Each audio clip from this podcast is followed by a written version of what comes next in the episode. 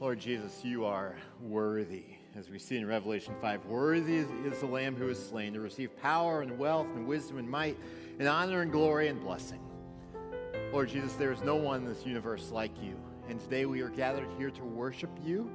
We confess that we, as we come here this morning, our minds and our lives are pulled in so many different directions. We get so easily distracted. Yet, Lord, you are to be the focal point of our lives. There is no one in this universe who compares to you, and there is nothing in this life that compares to the greatness of knowing you. And I pray that as we open your scriptures together this morning, that you will be teaching us how we can live in ways that honor and glorify you to a greater and greater degree, both as individuals and as a church. And we pray these things in Jesus' name and for his glory. Amen. Now, for the next two weeks, we are taking a break from our Sacred Sorrow sermon series. Next week, we're going to be welcoming one of our newer missionaries to come visit us here at Friedens. Their names are Adam and Libby, and they have four daughters. We have been partnering with them for almost a year now. They serve in the Middle East, and the place where they serve in the Middle East is so sensitive that we are not publicly saying what their last name is in a way that could be broadly disseminated. Like we are, I'm not going to say it now in the sermon that's going to be recorded and put on the website. And also next week, when he, Adam shares with us what's going on in their ministry, they, we're not going to be recording that sermon either because we're not going to put it on the website just for their safety, for their security of their family, and also of their ministry. So we encourage you to be here next week to be able to hear them in person. It's going to be very inspiring to hear from Adam about their ministry over in the Middle East. Now, today we're doing something that we do periodically here at Friedens Church where we're taking a step back from our normal sermon series and really focusing on why do we do what we do as a church? What is the goal for which we are aiming? What is the mission to which God has called us? And with that in mind, I invite you to turn in your Bibles to two different places this morning. First of all, put a finger or bookmark over in Colossians 1 and then turn to Matthew chapter 28.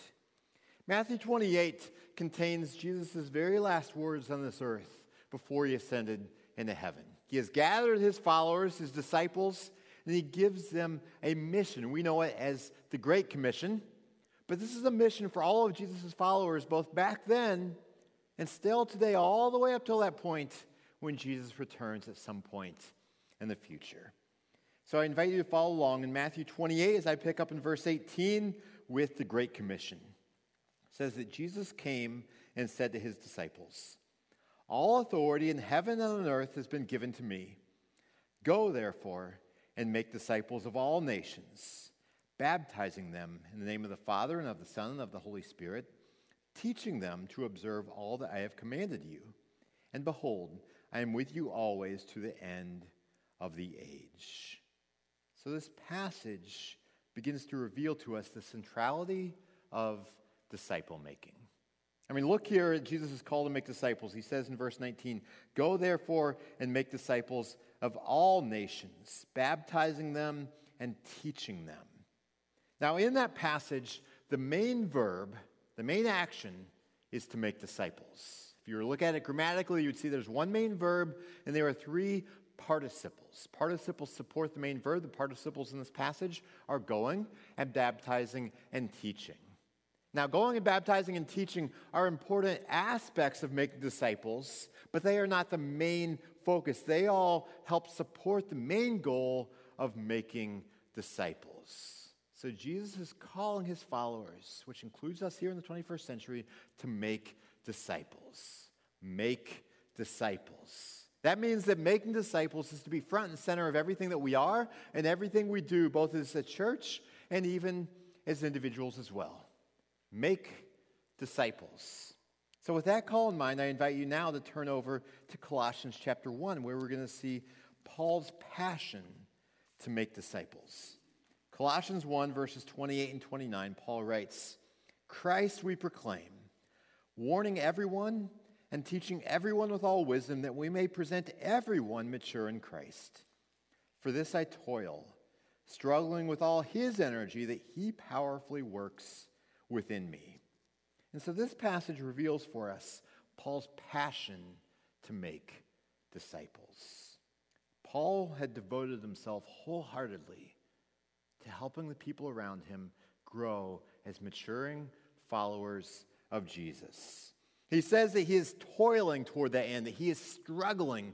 And I picture in my mind as he writes this an athlete who is working through a very difficult workout. Because an athlete working through a hard workout, they are straining, they're exerting themselves. There may be some significant discomfort in that, but they're doing that with the ultimate goal of growing stronger, of gaining more endurance, of getting healthier perhaps, uh, of performing better in their sport.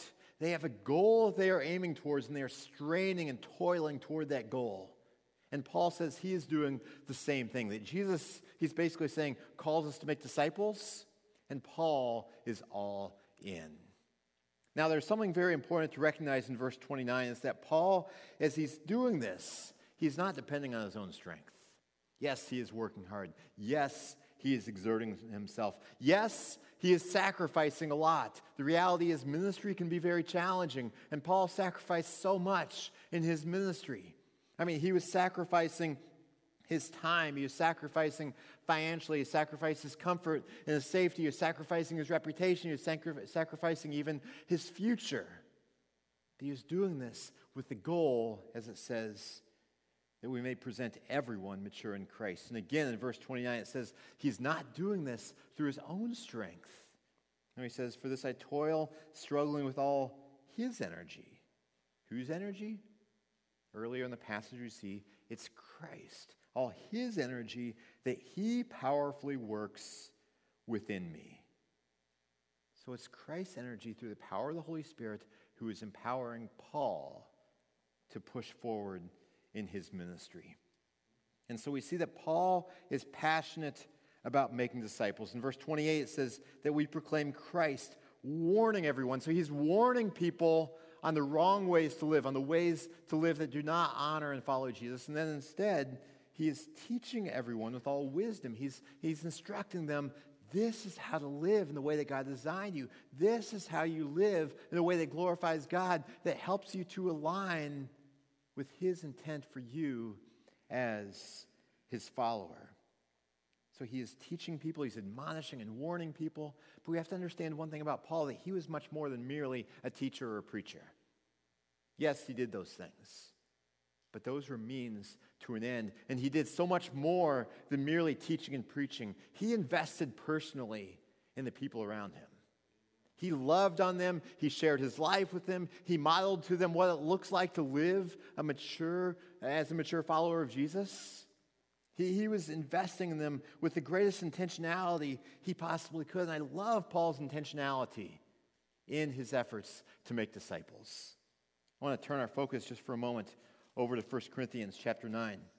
1 Corinthians chapter 9 shows Paul's intentionality and really his passion to make disciples. Picking up in 1 Corinthians 9 and verse 19, Paul writes, For though I am free from all, I have made myself a servant to all that I might win more of them. So he wants to win them to Christ, to grow them in their faith.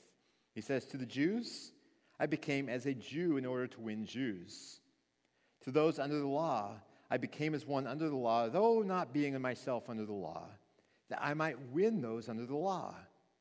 To those outside the law, I became as one outside the law, not being outside the law of God, but under the law of Christ, that I might win those outside the law. To the weak, I became weak that I might win the weak. I have become all things to all people that by all means I might save some. I do it all for the sake of the gospel, that I may share with them in its blessings. So he's doing these things for the sake of the gospel. But he's saying, I want to remove every single barrier possible that may hinder someone from becoming a follower of Christ. He's being so intentional to go out there, and as he's ministering to people, he's meeting people where they are, but he doesn't want them to stay where they are. He says, I have become all things to all people that by all means I may save some. So he's meeting people where they are, but his goal is that they would grow as mature followers of Jesus. Him we proclaim, warning and teaching everyone with all wisdom that we may present everyone mature in Christ. And so we see Paul's passion here for making disciples. Paul is deeply dedicated to making disciples, and it begs the question for us because Jesus' call to make disciples still stands. Should we not apply the same level of passion and dedication to making disciples? I mean, should we not be as intentional and dedicated making disciples as Paul was? And I, I would say, without a doubt, yes, we should. I mean, this has been my passion for the last 20 years, including 10 years of serving here at Friedens Church. And, and we want to be intentional, we want to be dedicated in making disciples. This is to be the focal point and the purpose of everything that we do. This is absolutely fundamental to our purpose. But it begs a question, another question. What is a disciple? We're talking a lot about disciples. Even in the children's message, we clarified a little bit that a disciple is a follower of Jesus. But, but if we really get down to it, what is a disciple? Or if you word that question a different way in accordance with Colossians chapter 1, what does Christian maturity look like? This is absolutely fundamental. I think of Vince Lombardi, you know, the classic uh, Packers coach. He, he developed a tradition that on the first day of training camp every year, he would stand in front of his players. He would hold up one of these and say, Gentlemen, this is a football. I mean, it might sound kind of pedantic. It might sound kind of childish because, you know what? We all here know this is a football. How much more do professional football players know this is a football?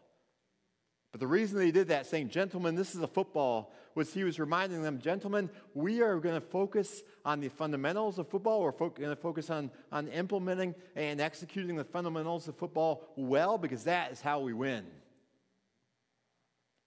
Now, wouldn't it be nice if we were able to say very clearly, This is a disciple?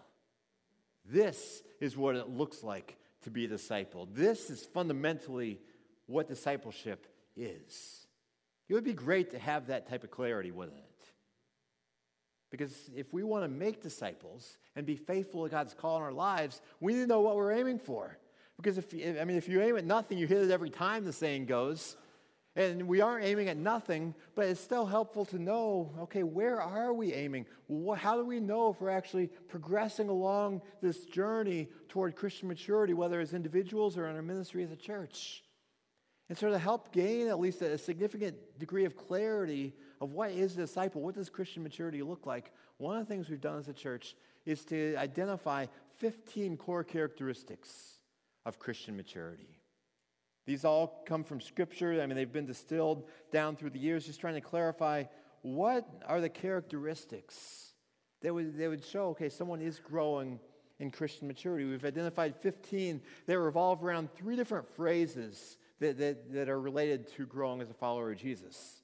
The first phrase is humbly receiving the gospel by faith. And two of the characteristics under that are that someone who's maturing as a Christian needs to understand the gospel message and to trust in Christ alone for salvation. I mean, that is absolutely fundamental in terms of being a mature follower of Christ. But it doesn't end there. Being a mature follower of Jesus also means that we are joyfully submitting to God's transforming work in our lives. Now, you may be taking notes. I mean, don't worry if you don't get them all down there right on our website in the About portion under our discipleship process. But, but submitting to God's transforming work in our lives includes embracing the cost of discipleship, living a lifestyle of repentance, depending on Jesus daily, pursuing healthy, edifying relationships, internalizing God's truth embodying Christ like character, stewarding our resources, and worshiping God as a lifestyle. Now, finally, being a mature disciple requires generously investing in others' spiritual growth. This includes representing Christ with grace and wisdom, verbalizing the gospel with confidence, competence, and respect, serving others selflessly, prioritizing intentional relationships, and supporting global missions. Again, if you want to study with these more, and we have detailed descriptions for each one, they're right on our website in the About portion under discipleship process. But this is an effort to help clarify what is disciple, because if we want to make disciples, we need to know what are we aiming for? How do we know if we're progressing toward that goal? And so, even taking this a step further, we've clarified the discipleship pathway which applies these core characteristics in age and development, developmentally appropriate ways. And that deeply shapes how we organize our ministries in terms of the goals of each ministry, the goals of each age grouped class, the content of each uh, class, the content of Ignite, the content of our midweek student ministry, because we want to be intentional and dedicated to making disciples. I mean, as Paul said in Colossians chapter 1, Him we proclaim, warning everyone and teaching everyone with all wisdom, that we may present everyone mature in Christ. For this I toil, struggling with all His energy, that He powerfully works within me. Now, as a church, we want to be intentional in everything that we are doing, that everything we are doing helps to support that goal of making disciples. That's one of the reasons that we are regularly analyzing what are we doing, are the ways that we can um, improve the fruitfulness of what we are doing here at Friedens Church. That's why we are frequently tweaking various ministry activities, just because we want to be as fruitful as possible. The gospel does not change. And God's truths in Scripture do not change, but the way that we apply them does shift over time just because culture changes and, and just various things change. So we want to apply this never changing gospel, this never changing Scripture to an ever changing culture to be fruitful in making disciples. And this intentionality in making disciples is even one of the reasons for our building process that we are in right now. I mean, we looked over the years at the fact that there are mo- people with mobility limitations cannot get downstairs. That, for one, prevents them from being able to attend classes they want to attend. So we're installing an elevator. We also recognize the fact that there are not enough toilets and urinals in the bathrooms at times, and that those with wheelchairs particularly struggle in the bathrooms. So we are expanding the bathrooms. So we are adding a family bathroom as well, which will be a benefit for many people. Speaking of bathrooms, we realized that the nursery desperately needs a bathroom attached to it. And on top of that, there were times where our nursery is just too small to contain all the children that are in there. So we're instead having two nursery rooms with a bathroom right between them because we recognize things that need to change or improve and we want to address that. On top of that, we recognize that we needed more space. We literally did not have enough space for all of our staff to have offices. We, we needed more classroom space as well, so we were adding on to the building. The entrance. We realized the entrance to the building was a little bit confusing for people. It wasn't exactly the most welcoming, and it makes sense. Because when that entrance on the west side of church was designed in the 1970s, it was designed to be, to be an office entrance during the week. Not for the congregation to all be come streaming in on a Sunday morning. That was for over here on the east side of the church. But you know what? Things changed. 15, 20 years ago, maybe a bit more, that became the entrance the vast majority of the people used. And we realized that, that this makes a difference. And, and, you know, people being able to figure out, where do I enter the church? That was a challenge for some people. For all three of the architects that we interviewed for this building project, all of them started out by coming to that door over there because it wasn't obvious that was the main entrance. We want to make sure the main entrance is obvious and that it's welcoming for people who are coming to our church. And also, we're just, you know, updating a bunch of things. Some things were worn, some things um, were, were safety issues. I mean, I think of the fact that back in the 70s when that addition was built, that, that railing around the top of the stairs, it was up to code. Somehow the code back in the 70s allowed children, if they wanted to, to squeeze right through the railing and plummet. Thankfully, I'm not aware of that ever happening here at Friedens.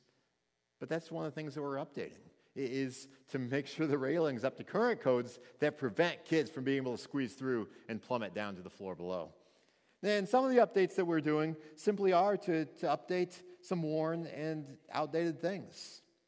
You know, if you've been in a place for a long time, you just kind of become accustomed to the way things are. But when newcomers come, when guests come, they look at things with fresh eyes.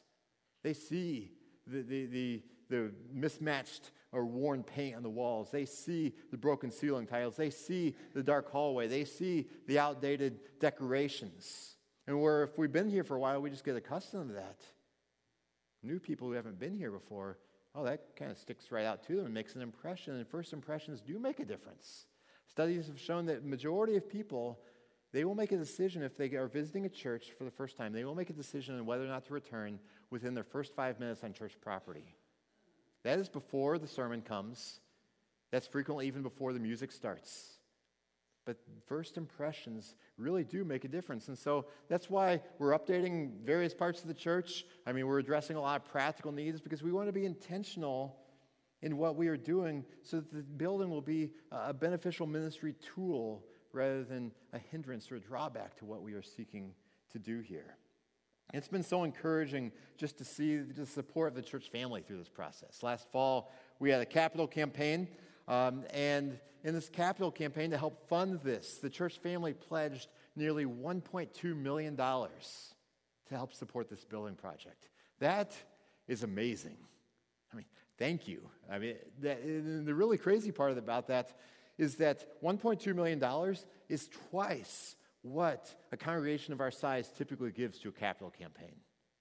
That is crazy, isn't it? That's amazing. Now, one of the aspects of, of, a, of a fruitful capital campaign process and a funding process for building projects is that typically, about a year after the original capital campaign, there's just a small follow up um, process uh, for anyone who's interested in pledging because we recognize okay, some people, um, they are a part of Friedens Church now, but didn't pledge to this building project.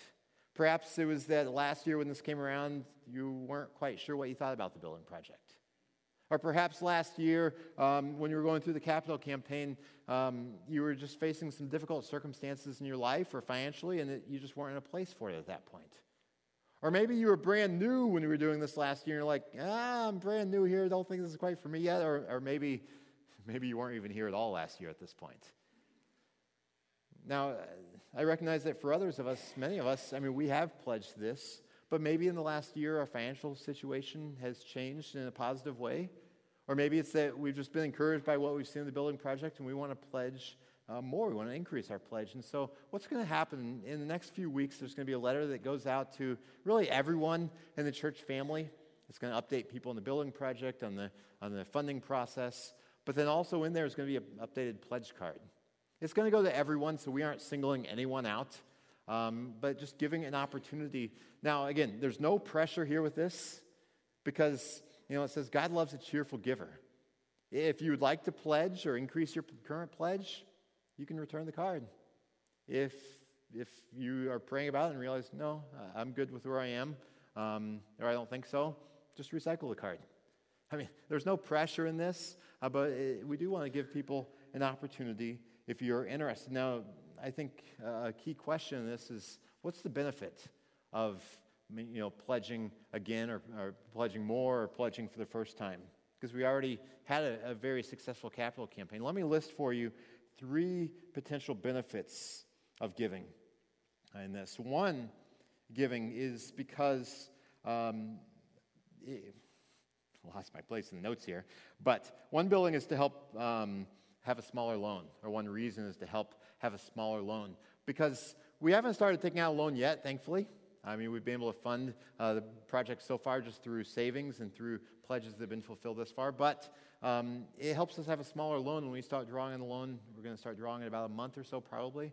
But it helps us to have a smaller loan or to pay off the loan more quickly, which is a great thing because then more money can go to ministry. A second reason is just to, just to help fund some additional aspects and additional costs to the project. For instance, last week they discovered some soil out here where the addition's going that was contaminated by oil. The testing and the cleanup of that um, is additional expense that does fall on us as a church, so it helps fund that type of thing. Or we want to expand uh, the original goals for the audiovisual side of the upgrades. We want to inc- improve the AV system in uh, Fellowship Hall, which will benefit many things, including our Ignite Wednesday Night Children's Ministry. Uh, we need to replace this projector soon. Um, and we'd like to install a, a brighter projector, the clearer projector, and also a wider screen just to make it easier when we want to have movie nights here at the church, or for people just to be able to see uh, videos and pictures and lyrics and stuff like that on the screen. One of the other reasons, uh, just for potentially contributing in the second round of the capital campaign, is just for ownership. If you've not participated in this, in this process yet, helps you have ownership in this project that's going to far outlive any of us here at the church. Now, when we talk about discipleship, coming back to our original topic for today, discipleship is ultimately about people. You know, a building, it's a ministry tool. Even a sermon, worship music, small groups, Bible studies, Ignite, our midweek student ministry, even food that takes place in Fellowship Hall after the service. These are all ministry tools that the goal of these things is to help people connect, help people ultimately grow as followers of Jesus. People like you and me. People who are out in the community who are not yet following Jesus, people who are moving to the community in the future, people who are not even born yet but have the opportunity when they are born to become and grow as followers of Jesus. That is the goal to help people grow as maturing followers of Jesus. I want to close with just one kind of cool story. I know we have all kinds of cool stories of people growing in ministry impact, but let me just close with one. It's one that might kind of fly under the radar of a lot of us here at Friedens, but it's a play group that meets on Wednesday mornings. Uh, it's a play group uh, just of, of moms um, and their kids, along with some women who just kind of come without kids too, because they enjoy that.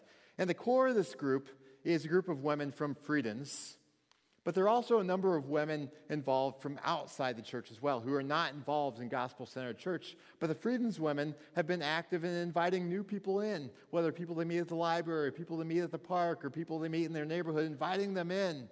And as, as we look at the impact that these Friedens women are having here, these, these women from Friedens, they're really living out the core characteristics of spiritual maturity. They're pursuing healthy, edifying relationships. They're embodying Christ like character. They're representing Christ with grace and wisdom. They're serving others selflessly. And they're prioritizing intentional relationships. And, and in this group, as these people come in, I've heard over and over because a number of these people, along with their husbands, their families, are getting involved more broadly relationally within the church. Um, they're, they're connecting with other activities as well. But I'm hearing over and over and over, directly and indirectly, about there's something different in a good way about this group compared to the other groups they're involved with. They talk about, you know, it's so different that the people here aren't gossiping and they aren't complaining about their husbands and they're, they're encouraging each other. And, and I mean, just that in itself is a big difference for a lot of them, but they're also seeing the love for Christ that the women from Friedens have. We say here at the church the gospel flows best over the bridge of relationships. And it's encouraging to think about the work that God is doing in the lives of those who are getting connected with people who love Jesus through this play group. And then they get more broadly connected, and we're praying just that God is using this just informal ministry to grow people as followers of Jesus. Because again, ministry is about the people. And we could look so many other places in the church as well formal ministries and informal ministry that takes place just through relationships, that God is transforming lives all around us. And that is really the heartbeat of what we want to see here at Friedens. So we want to be people who love Jesus, who love each other, who are living contagious lives that as the love of Jesus flows through us, others around us are experiencing that love personally in their lives as well. And along the way, we get a lot of joy in the process. And on top of that, the kingdom of God is expanding, and God is the one getting glory. Let's pray. Our Father, you are the one who is to receive all the glory. Even as Paul talked about in Colossians chapter 1. I mean, we can toil and we can struggle, but it's ultimately with your strength if we want to build your kingdom. And so, Lord, I pray that you will continue to guide us as a church. Thank you for your work through Friedens, but we know it's your work, Lord. We are like branches attached to the vine. It's only as we're attached to you and as you work through us that we can bear fruit. And so, Lord, we ask that you will continue to guide us a church. I pray that you will be pleased to work through us as your people to expand your kingdom so that more and more people will not only come to know Jesus, but will grow as maturing followers of Jesus. And we pray these things in his name and for his glory. Amen.